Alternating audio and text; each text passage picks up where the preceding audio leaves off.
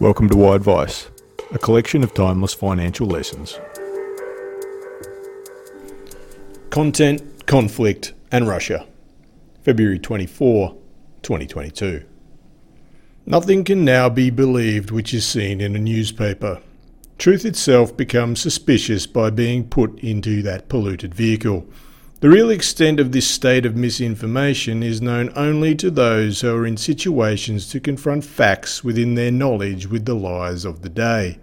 I will add that the man who never looks into a newspaper is better informed than he who reads them, inasmuch as he who knows nothing is nearer to the truth than he whose mind is filled with falsehoods and errors. Such was the lament of US President Thomas Jefferson in 1807. It appears annoyance with the media hasn't changed much in 200 years. Jefferson's more verbose assessment has simply been replaced with the more condensed term fake news. But news, or fake news, depending on your point of view, has been almost swallowed by something else. The term content is now commonplace, and content is ubiquitous. Basically, all written word, audio, or video is now content. An uncharitable but probably accurate assessment of content is it is little more than the end of a massive sewer pipe with unrelenting flows that cannot be controlled or curbed.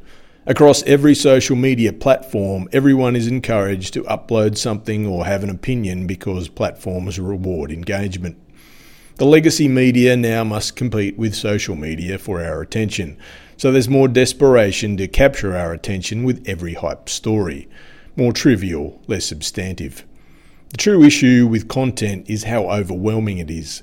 There has never been more information available, and it grows every day. Sifting it to find what is valuable and what is garbage has become an impossible task. Wading into the muck or attempting to consume large amounts to figure out where the truth lies could take you anywhere. Online algorithms now pick up on what we're reading or watching and feed us more of the same to keep us hooked. A struggle to decipher scare from reality isn't welcome when a country with the fourth largest military in the world decides to dust off their tanks. The biggest threat to life many have ever known, being COVID 19, has started to fizzle out, and the concern is almost over. All the epidemiologists and virologists have been ushered off our screens and shooed from the opinion pages. They've been replaced with geopolitical and Russia experts. Different worst case scenarios are coming to scare us. Depending on who you listen to, Vladimir Putin is either holding all the cards or has substantially weakened his position by moving into Ukraine. Who do you believe? Will the conflict end quickly with sanctions, or will it drag other countries in and become a bigger conflict? Those creating content are unlikely to emphasise the most mundane outcome. We're not suggesting war isn't scary. All things considered, we should be thankful we live in a peaceful part of the world but there's little we can do about it except raise our eyebrows at the petrol pump. It's something we cannot change. Our opinion on it doesn't matter, and we can't predict what will happen next. Before we are led toward the worst case scenario, there's always the possibility it may become less consequential than we think. The Geopolitical Risk Index, or GPR, is an interesting study against local and global markets since the 1980s. The GPR draws search results from the news archives of the Chicago Tribune, the Daily Telegraph in the UK, the Financial Times in the UK, the Globe and Mail in Canada, the Guardian in the UK, the Los Angeles Times, the New York Times, USA Today, the Wall Street Journal, and the Washington Post. From these archives, it calculates an index based on how many articles relate to geopolitical events each month, as a share of all news articles. If there's a military build-up, a nuclear threat, an outbreak of war, or a terrorist attack occurs, a larger percentage of the articles in these newspapers will be comprised by these events and push the index upward. We plotted the GPR against Australian and global stocks since the inception of its 10 newspaper format in 1985 until January this year. Markets have certainly reacted to significant geopolitical turmoil in the past. This is evidenced by falls around the large GPR index spikes, which are notable events we'd all remember. Global stocks took a beating around 9 11, the invasion of Afghanistan, and the Second Gulf War. But these were three successive and significant geopolitical events.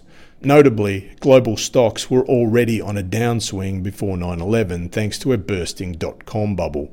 Between 2000 and 2005, the worst 12 month return was minus 33%, while in Australia it was a slightly milder 14%. The other notable event was the First Gulf War. The worst returns around this period started in late 1989, early 1990. Australian stocks took a 17% hit and global stocks a 27% hit. But there were also Western recessions and turmoil in the junk bond market around this time. Underlining, there is rarely one event that contributes to large falls. When were the best returns? Not long after the worst returns. A 50% 12 month return in Australia and a 33% return in global stocks, showing markets price in bad events, then generally get started on their recovery. These are two notable periods of pain relating to military conflict in almost 40 years. But there's something else to be considered from the GPR index the smaller spikes. Potential flashpoints that didn't escalate into market disturbing events. A good number of potential risks that fizzled out but at one time captured the attention of the media who quickly escalated their coverage of them. All the focus and rhetoric had the potential to derail investment plans, but those geopolitical problems died down. Which one will Russia in Ukraine be? Hopefully, one that dies down, but no one knows. Like always, the best move is doing nothing because market timing doesn't work.